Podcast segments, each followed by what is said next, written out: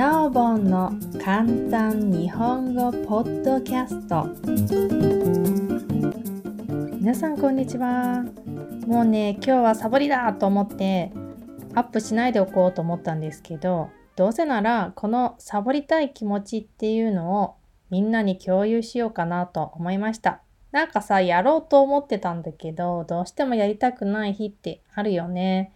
なんかやる気が出なかったり、ああ、もうめんどくさい、もういいかなって思っちゃう時。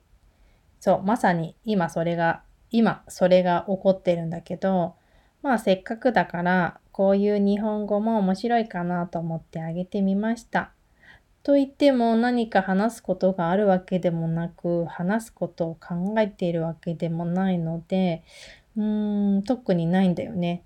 ということで今日はここで終わりたいと思います。まあ、こうやってサボっちゃう日あるよね。というお話でした。じゃあね。またね。バイバーイ。